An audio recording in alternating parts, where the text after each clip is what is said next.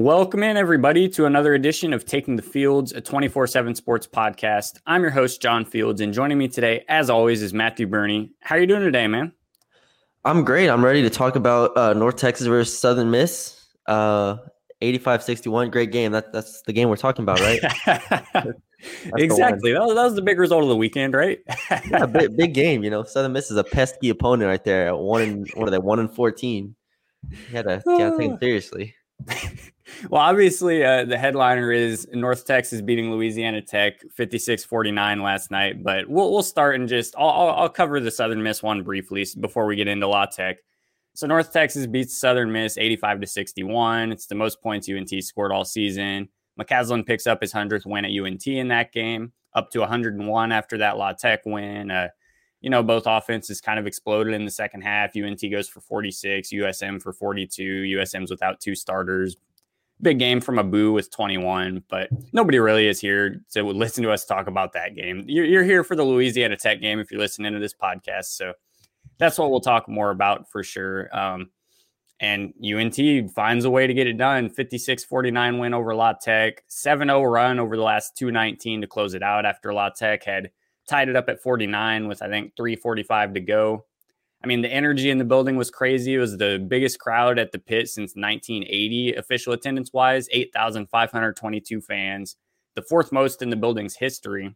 And I mean, just a crazy environment there to be in and a, a crazy game to get to witness there. Yeah, I'm, I'm really glad to start off with. I mean, if we're starting off with the attendance, I mean, I'm really glad that people showed up um, because, you know, throughout the I mean basically basketball at North Texas in my era of covering it started with Tony Benford first year where you had like 200 people show up. And then uh McCasland's first year and there was a lot of trepidation a lot of hesitancy to embrace it. And then in 2019 you know to and um, 20 to win the conference uh conference and then covid happened uh, still, that Western Kentucky game was huge at the pit. And then, um, you know, if you go back, the CBI tournament was one of the more raucous environments. The championship game against San Francisco, mm. um, that was one of the more memorable moments. I feel like from a fan perspective, just in how the how the pit was kind of packed, especially in the lower bowl, it was just completely filled. Uh, but you know, it started to pick up a bit, at least a little bit more. Can start in terms of consistency. You can speak to it more than I can, but um, it was good to see everybody just kind of show up and show out. I mean, I have some friends make the trip up there. Colin made the trip over there. He did. Um, a lot of people were were excited to see this team play, and I mean, I, I'm I'm really happy for McCasland and this team to to be able to embrace that type of environment. Yeah, when you mentioned people making it out, Randy Travis was one of the ones in attendance there too, down courtside. I heard Jason Witten was out there too. Um, you know, just yeah, yeah. I think this is really one of those wins that could really be big for North Texas, trying to build that fan base back up. I mean, like you said, that CBI game, I wasn't there for it, but I mean, just watching back, looks like a pretty crazy environment. Reminded me of like I, am sure you were there, but the Oklahoma game a couple years back had a pretty mm-hmm. pretty good environment down the stretch there, and then like the La Tech and Western Kentucky games that same year felt like they were pretty crazy there. The Western yeah. game, obviously, to clinch the regular season title, um, that was a big deal. But I mean, this obviously from the official attendance numbers, right up there with them, if not you know more of an environment. And boy, it, it really it, it's one of those things where obviously it has an impact on the game, but like it was just nice to be in an environment like that, covering the game. Like I, I, was okay with not being able to hear people next to me at, for stretches when the fans were, you know, going crazy because it was like, I mean, that's really what makes college basketball special. So it, it was nice to be in an environment like that and see North Texas find a way to get it done in front of a crowd like that because that that's something that can really help them build, I think, a fan base moving forward too to be able to pull off a big win like that. And uh, you know, I guess it's just unfortunate they've only got a the two road games left before heading down to Frisco, but maybe they get a good good contingent headed down to Frisco since it's you know right down the road. Yeah, I mean that's Frisco being so close has always been an advantage for North Texas to me. I mean, even if you go back to the earliest days of McCasland, I mean them playing in Frisco was was always big. Like uh, I think mm. it was Hmm. 2017, 18 when they beat FIU in the first round, and then played Western, and that Western game was packed. Uh, they ended up losing. Um, and now obviously last year, right? It was it was packed even with uh, the COVID, the pandemic going on. It was still packed, Yeah. and that kind of elevated them to an extent. I mean, that's that's where fans can really show up again is Frisco, which I think they will. Maybe not for the first uh for the quarterfinal round or the maybe I mean the semifinal and the final round. Those are going to be big. Uh, Yeah. for North Texas because who knows? Maybe they see this La Tech team again. Uh, but for, to, to start on the game, I was I tweeted this out, but this is an amazing basketball rivalry, man. Oh, it's so good. teams- these teams just go punch for punch, are just tough as nails both ways. Both coaches are great. Uh, both programs are great. Both deserve all the credit in terms of what they've built. I mean, this this is another example of Louisiana Tech and North Texas just being perfect for each other. Like not Yeah. too far away, you know, geo- geographically like similar styles. Um, you have the Kenneth Lofton whole thing where he's good friends with Rubin. Um, you have everything in this, and for Louisiana Tech to continue to come back time after time after North Texas takes a seven point lead, takes a nine point lead, and Louisiana Tech kept fighting back, fighting back. And you're just like, all right, can North Texas actually close this out? And, you know, in the end, it took Tylor Perry making a shot to do so, but he did it. And that's kind of what he does. So I, I just want to start from that general perspective of this being an awesome rivalry and these two teams just bringing out the best in each other, really. Yeah, well, and I want to get into what you were saying about La Tech always having an answer because I felt the same way. And I mean, if we want to talk about the crowd a little more, like La Tech had a bunch of shots where the crowd was going crazy and they just silenced them. Yeah. Like the huge shots in the game, huge momentum swings. Lofton had one where he knocked down a mid range jumper that was real big like that. Um, but man, I mean, just went blow for blow until UNT locks it down down the stretch. As you said, I mean, Tylor Perry, the only shot he hits from the field all game, ends up being the biggest one of the game right there when he knocks down that three. Ends up one of 10 from the field, one of seven from deep, but knocked down all six free throws, which I'll, I'll get into that a little more later. But the free throws were really a big deal in this game, too. Um, but I, I, I agree. I think mentioning Lofton, like the matchup between him and Abu was really fascinating to watch in this one because honestly, like Lofton got his on the offensive end, like you'd expect him to to some extent, but like Abu really went toe to toe with him in this one. And I think there's an argument Abu actually outplayed him in this game, which is just insane to see compared to where Abu was. I mean, even just a season ago, you know, a year ago at this time in the season.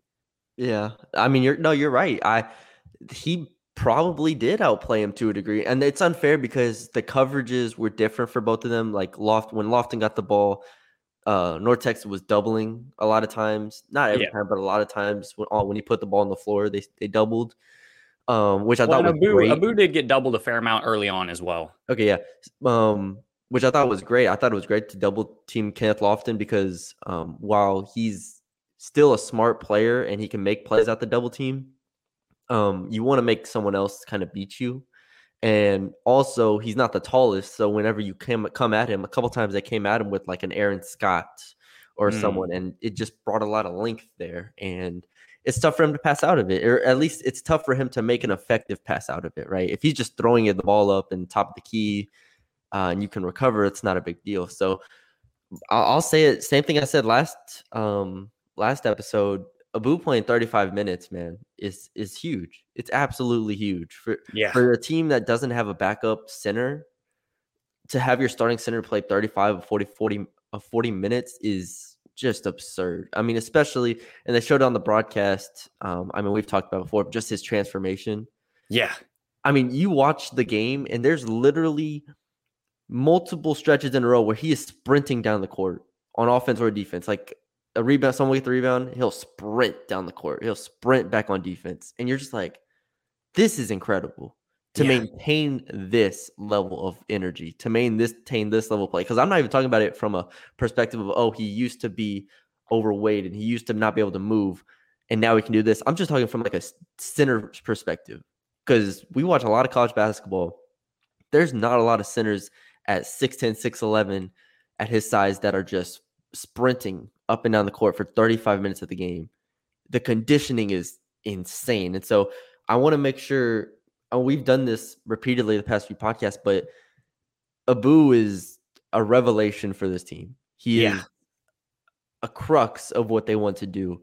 He is incredible. And he this weekend, like if you put the two games together, obviously like the Southern Miss game doesn't really matter because they blew them out. But like if you put the two games together, he was the best player on the team. Yeah. By a pretty substantial margin. If you want to say he was the best player in this in the La game, I wouldn't be mad at it either. Like he was just awesome. And so we have to make sure to to highlight him because this team doesn't is not even close to where they are right now without him on on both sides of the ball. Like he blocked the shot after Tyler hit the three, comes over yeah. and just blocked the shot. And you're like, he's he's everywhere right now. And it's amazing. No, it's it's just insane. And I mean, like you said, playing the big minutes, I mean, Thomas Bell, both of these games ends up with four fouls. He has still a key impact in these games, but he's limited in minutes and Abu steps up and plays big minutes both games and really comes through when they need him to. You know, Aaron Scott ends up 15 minutes and he, he you know, had his moments in this game where he impacted it a bit, but really, yeah, it, it comes down to Abu just, you know, stepping up and being that guy. And I agree. I think I think I would go as far as to say he was probably the best player in both of these games. Like it, it was insane to see. Um, Another guy I did want to hit on, I just mentioned him, but Thomas Bell was really big in this game in the minutes he did play. Like the offensive rebounds were huge. He got to the rim and he was really finishing efficiently too, which mm-hmm. is something we don't always see.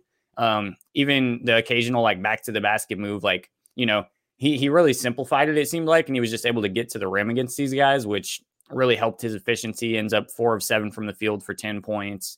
Um, Drez was another one where the threes weren't really falling. I mean, he ends up two of five. The team's five of 19, but Drez goes to the rim and gets a couple real tough layups to go that were, again, you know, key moments of the game. Rubin Jones, a little bit of a tough shooting night, but came through with some big shots when they needed them as well. Like everybody just stepped up when they needed them. And uh, man, I mean, j- just a really big, like gritty offensive effort from these guys. And the kind of grinded out game that you almost expect from this series at this point. Like it feels like every time North Texas yeah. and La Tech play, like almost the first team to 50 wins it some of these times. I mean, when they played in the conference tournament last year, wasn't it like 49 46 or something like that? Did someone Yeah, it was 50? something crazy low scoring. I'll, I'll check that right now. Yeah, I don't remember if someone hit 50. Um, real quick, I mean, because not only did Thomas Bell, Thomas Bell's been in foul trouble the last two, I mean, against UAB and La Tech and they still managed to win those games. Like if you can keep Thomas Bell out of foul trouble, we're talking about a very different North Texas team. Like if he plays 32 minutes instead of 22 minutes, that's huge. To because yeah. I thought there were real stretches where, and I don't I don't think Aaron Scott was bad, but in this type of game, I think you could tell the difference between Thomas Bell and Aaron Scott.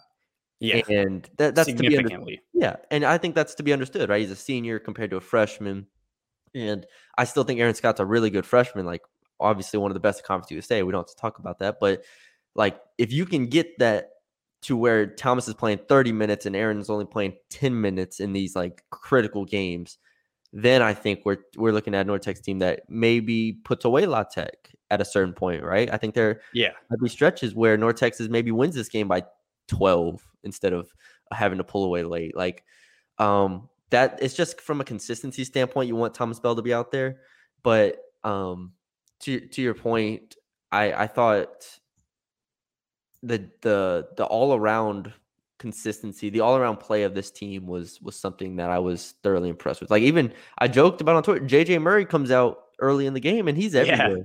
He's driving the paint. He hits a three. He gets a steal. Like JJ was was awesome. He played 34 minutes and he was defensively. He was on Cobe Williams a lot. He was on Amorie Archibald some. Like he these La Tech guards are really really solid. Like we've seen them year after year after year. Like it's an old team. Um, and JJ Murray, I mean, I, w- along with Rubin Jones and along with Drez, I thought did a really good job on, on their guards uh, yesterday.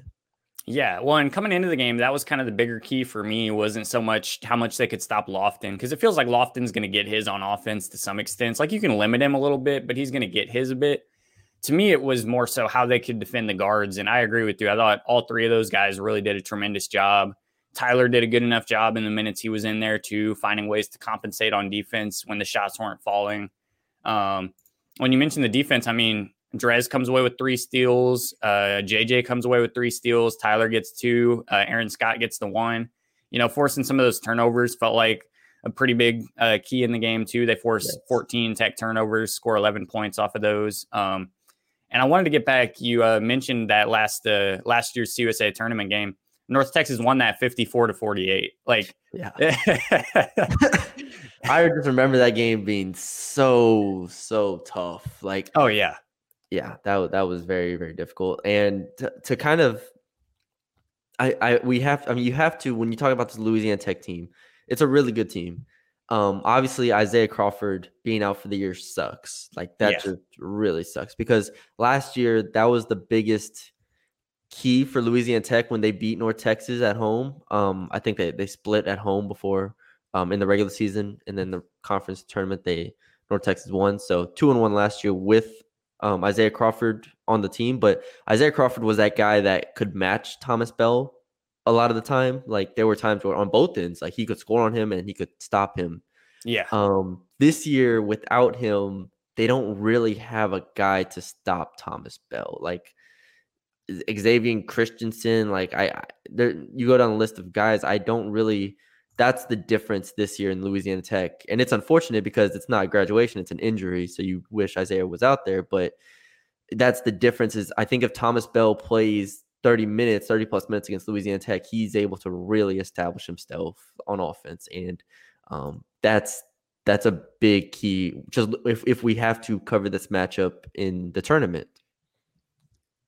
Yeah, no, 100%. And uh, I did want to get back because I mentioned the free throws earlier. I wanted to highlight the numbers though, because it's really crazy. Like North Texas comes into this game, I believe, shooting like 60% on free throws for the year. Yeah, here, I've got the number here. Coming into it, they were numbered 323 out of 350 Division One teams at 66.4% from the foul line. This game, they find a way to knock them down, man. 19 of 23, 82.6%. Aaron Scott had a couple of big missed free throws that didn't end up looming as large, but like mm-hmm. by and large, these guys hit them when they needed to. And that was to McCasland's credit. I'll give him this because I, I had been asking him about how concerned he was with the free throws previous days here. And to his credit, he said he felt like the guys would knock him down when they needed to. They found a way to knock him down when they needed to in this game because they end up, you know, plus nine points at the free throw line. And I mean, in a seven point game like this, any amount of points you can earn uh, over the top there is huge. Yeah, that it, it would be a very it would have been a very different game if they had shot like 15 to 23 from the free throw line. It would have been a very very different game and and like you said this is these are the games where they have to make free throws and I believe in Rubin and Tyler and probably JJ Thomas is going to be inconsistent. He went two of three, which is great. Like if he can go 67% plus, um, I think that'd be, that's good. Like a, but you know, Abu going five of six is probably the biggest thing. Like that. Yeah. Well, and like over these two games, he goes five of six in that one. And I mean, in the Southern Miss game, he was seven of 10 from the line. And really, he was seven of eight before a couple of late misses. Like, He's finding a way to knock I mean, down. You can't take the two misses off here. I know, I know, but I'm just saying, like before that, and they're up like 30 at that point. But, so, but, like, but, yeah, but it's garbage. I understand like the garbage time thing, but it's not like the the free throws change in garbage time. Sure, sure. anyway, my, my point is like Abu uh, coming in at like 50% for the year, he's finding a way to really knock him down here too. Yeah. No, that that will be huge, huge if if they can make free throws. Like that might, you know, that might be the difference down the stretch. So we'll we'll have to see. Um, again, I want to highlight this defense because you know we, we talk about the offense line because it's easier to quantify. The defense to hold Louisiana Tech to 49 points, like this is a top 90 defense in the country, according to KenPom. Like this is an offense that gave I watched, you know, give LSU a little bit of trouble in in the first half of the season. Uh, mm-hmm. Uh, they're a team that went scored 76 on UAB. Like this is an offense that is very potent when they get rolling. Like they're top 70 in effective field goal percentage. Uh, they don't usually turn the ball over that much, 53rd in turnover percentage. Like this is a really solid offense. And for this defense to do what it did, I want to make sure we highlight it because that's not, again, it's not normal. It's not normal to hold Louisiana Tech to 49 points. Like It's not normal to hold UAB to 57, to hold FA, FI, FAU to 51, to hold Rice to 44. Like yeah. these are completely incredible, like just insane performances. Right now, KenPom has them at number the number 19 offense or defense. I'm sorry, defense in the country in adjusted Man. defensive efficiency. Like it's it's it's another spectacular defensive effort. And I thought that, like you mentioned, the difference on Saturday was the turnovers, the steals. They forced nine steals, and it was a product of them being a little bit. I felt they were being a little bit more aggressive in those passing lanes than usual. Yeah. Like they've always been kind of pressure the ball type stuff, but there are certain games where they go for the steals, and this felt like one of those games. Um, and it worked. It manufactured points, it manufactured opp- opportunities on offense, and that was kind of the difference. So I want to give credit to guys like Rubin. Um, we already talked about JJ, but Abu. Um, I thought Aaron was fine defensively when yeah. he played. I even thought Tyler, um, which I don't think Tyler gets enough credit for. Tyler's ability to stay in front of people is huge. If you watch the last Abu block, Tyler actually moves his feet perfectly and is like right in front of him and forces the awkward shot, and Abu uh, comes and blocks it. Like Tyler stays in front of guys really, really, really well. So I uh, just want to give credit to the entire team and the entire coaching staff because it's another masterful defensive performance from North Texas. Yeah, yeah. Credit to Grant McCasland, credit to Ross Hodge, credit to Matt Brower, Jareem Dowling, all of those guys. I mean, Ross Hodge has been one of the masterminds there, but all of those guys have a hand in it. So big credit to those guys. And I know we've done it before on here, but I just want to highlight again like the history North Texas is making this season because it's really crazy. And we had the discussion last week about whether, you know, this was the best team in program history. I think now they've got an even stronger argument because the 15 conference wins is the most this program has ever had in conference had 14 a couple seasons ago when they got that regular season title before the tournament was canceled. But, you know, now they're up to 22 and four on the season, 15 and one in conference. The 14 game win streak ties the longest win streak in program history, too. I mean, just insane what they're doing right now. Absurd. Yeah, uh, we like you said, we talked about it last podcast, but we were we weren't really sure how you know if they would beat Louisiana Tech, and then you got UTSA and then UTEP as your last two games. UTEP is uh, playing really good basketball at this point. They lost, yeah. right? They lost to UAB by three. Yeah, they lost a close one to UAB. Yeah, I mean, they're giving a lot of teams fits right now. So we'll see how that game plays out. And if they lose it, it's not the end of the world, but it would put a damper on the at large stuff. And I realized last podcast, just for those listening, I kept saying automatic bid when I meant at large bid.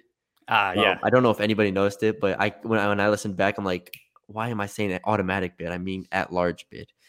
Uh, so I'm sorry about that. But regardless, yeah, no, it's again, it's the best team ever in North Texas history at this point. Like just what they're doing, the consistency they're doing it with. Um, it's it's incredible. I don't know, like when we do like the end of the year type stuff, I think it, maybe it'll fully hit me just how impressive this team is, but there's there's nothing else you can say about them. It's a top 40 team in the country by all metrics. And out of 351 teams, like there were years in the past where they were, and I tweeted that stat out where they're like, since KenPom's been a thing in 2002, like from 2002 to 2019, they were never above 130. Mm in the past three years, they've been, you know, in the 70s, 70s, and now the 40s, like 30s, 40s. to say it's unprecedented is an understatement. Like, yeah, you go back to even those Johnny Jones teams, and were, they were like in the mid 130s, 140s, 150s, which is really good for a Sun Belt team. Like the Sun Belt Conference, if you look at the Sun Belt now, it's like, you know, um, you got uh, Oh, I'm looking at the past years, but like Texas State now, I think it's like 140, 150, somewhere around there.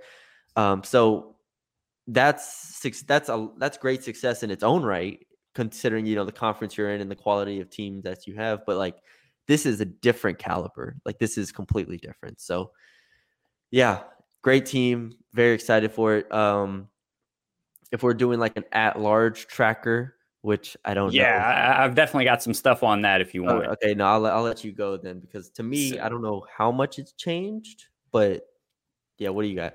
Yeah, I think just the more I look at the numbers, the more skeptical I am, to be honest with you. And that that's going to sound a little harsh with all the positivity around North Texas right now. But you look at it. You mentioned KenPom. They're up to they're at 40 in KenPom right now.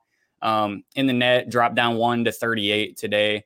But like, if you look at the resume, North Texas has only the one quad one win right now over UAB on the road. Uh, so UAB is at 53. They need to stay in the top 75 for that to stay Q1 for North Texas.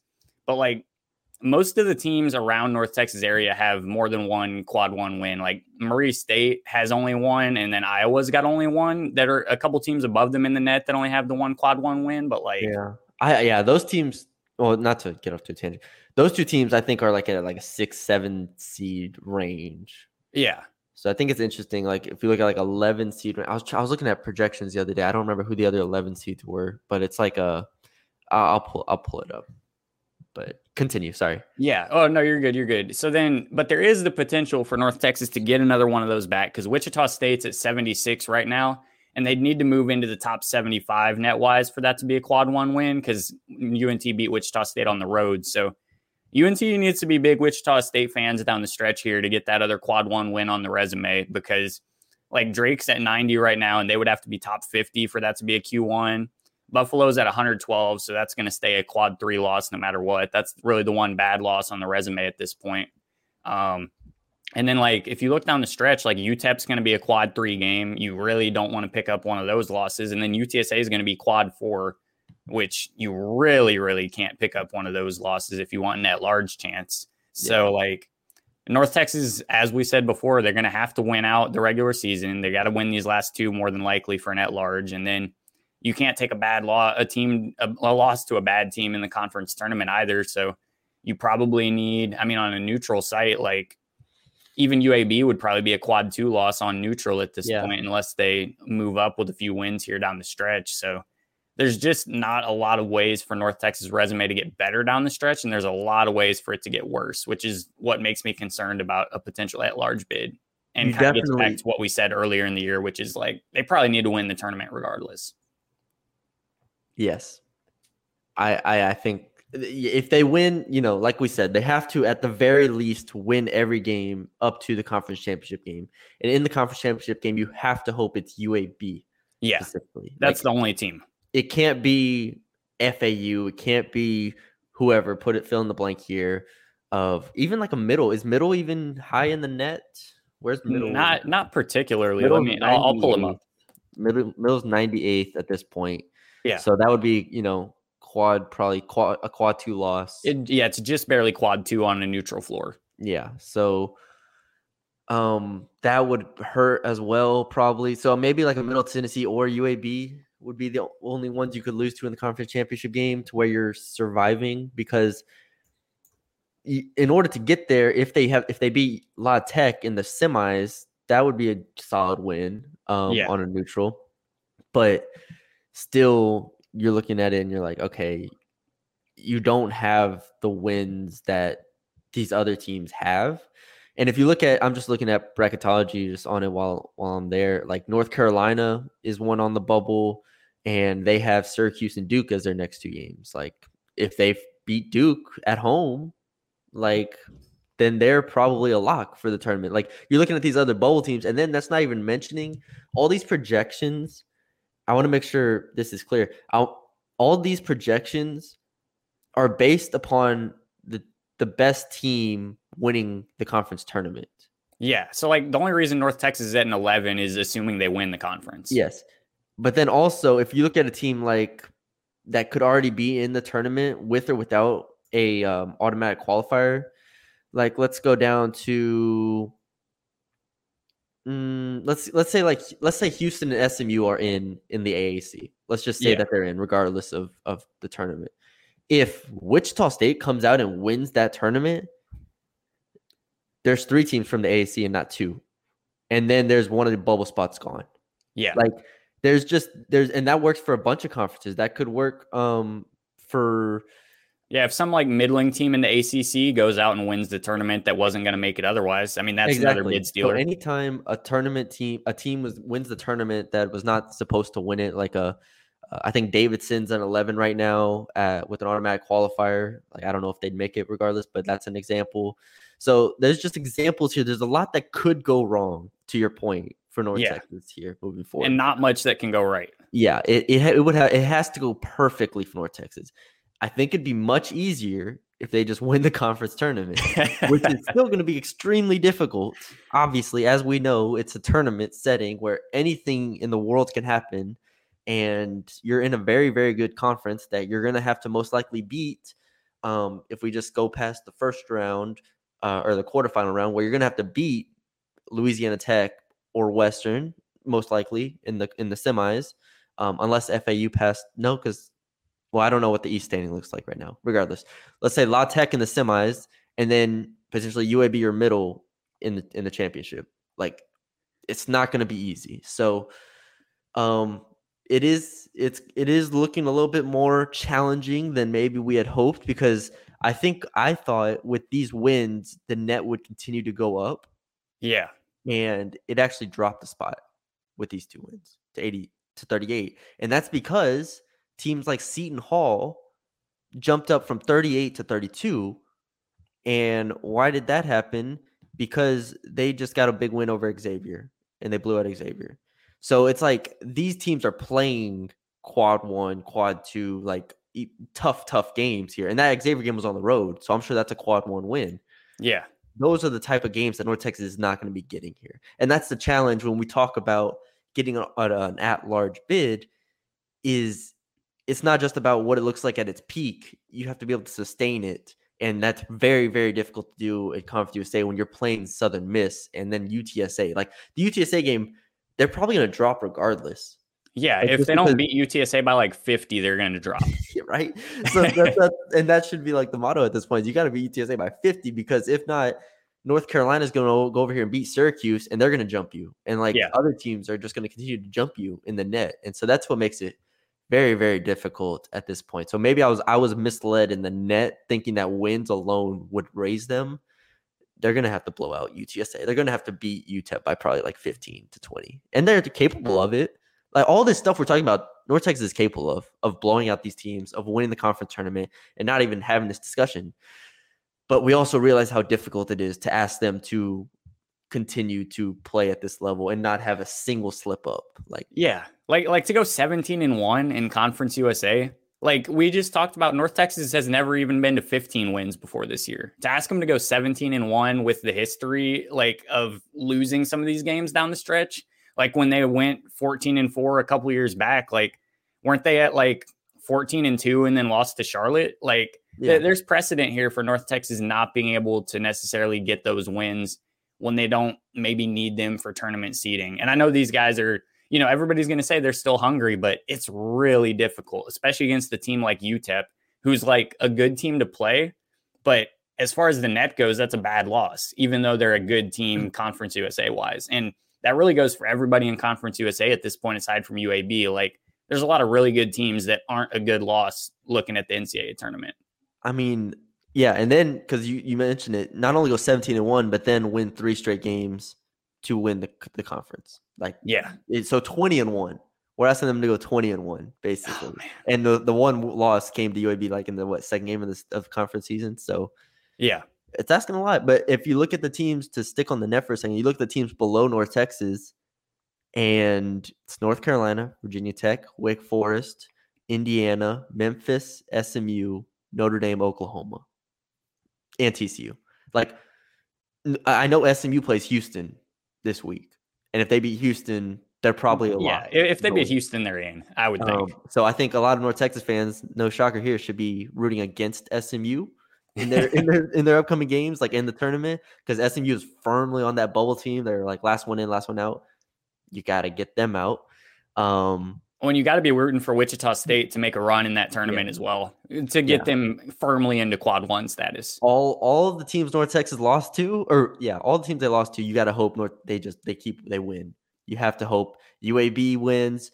Uh, who else they lose to?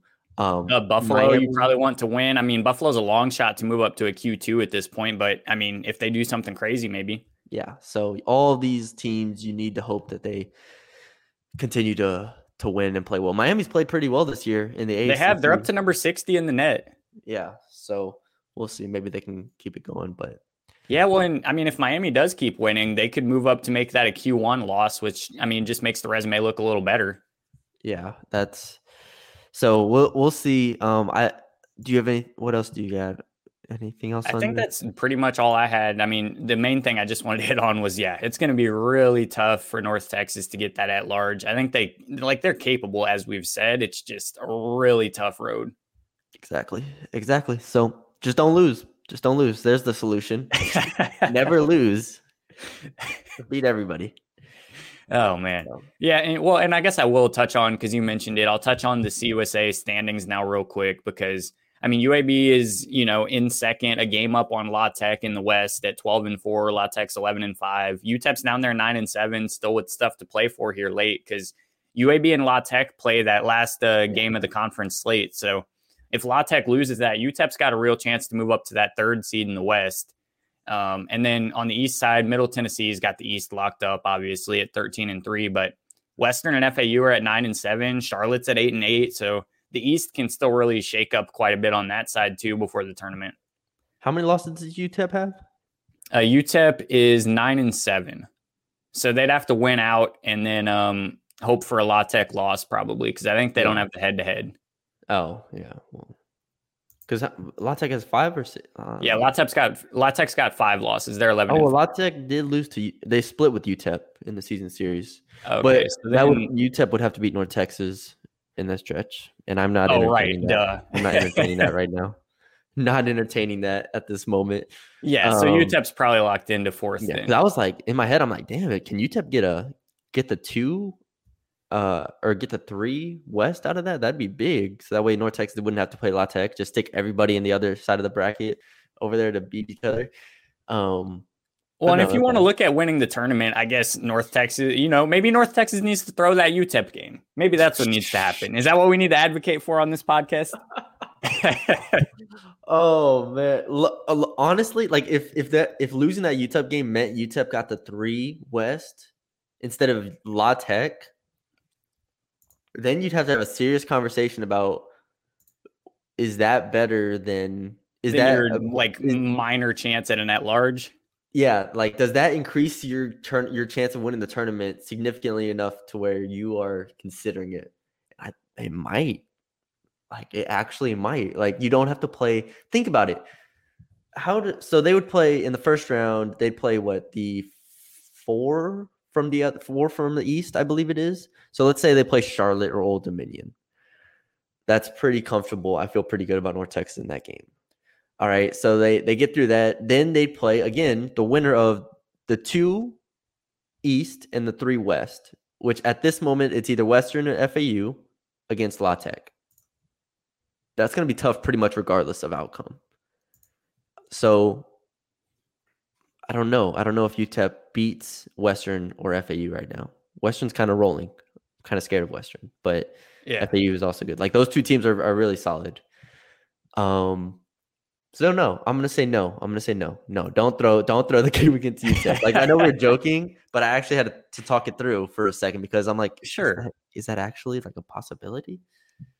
It, it was Well, never. and a then the crazy thing too is like that UAB La Tech game tips off the same time as UNT UTEP does in like central time wise. So like they wouldn't even know for sure whether they needed to. You know what I mean? Because you know La just- Tech goes and wins and it doesn't matter. Just Grant McCasland refreshing his phone every time. just like he's got the stats up. Yeah, Like, oh, imagine they've got like two free throws at the end. Tylor Perry shooting free throws, and it's like if Tylor Perry misses them, North Texas loses, and McCasland sees his score refresh, and it's like final UAB wins, and he's like, "All right, Tylor, you got to miss." Yeah. No, no, UTEP would have to win. Oh yeah. No, Because then, no, like, La- UTEP oh, yeah, needs UAB to beat La Tech. that's what it was. Okay, yes. Yeah. Good. We're all on the same page. This is all jumbling together in my mind at this point. But yes, imagining imagining that is. Ross just yelling at him. Okay. All right. I'm I'm good. I'm good on the podcast. I don't have Oh, anything else man. you yeah, now that we've gone fully insane to end this podcast and advocated for North Texas to lose, only to decide they actually shouldn't lose, uh, I think we're all finished up here. Oh, Jesus. Oh man, yeah. Thanks everybody for listening to us go insane here at the end. You know, follow us on SoundCloud so you can hear more of this insanity. Leave us a five star rating on Apple Podcasts if you enjoy the insanity. You know, follow us on Twitter at Mean Green twenty four seven. Follow Matthew at Matthew Bernie underscore. Follow me at John Field zero, and we'll catch you guys in the next one.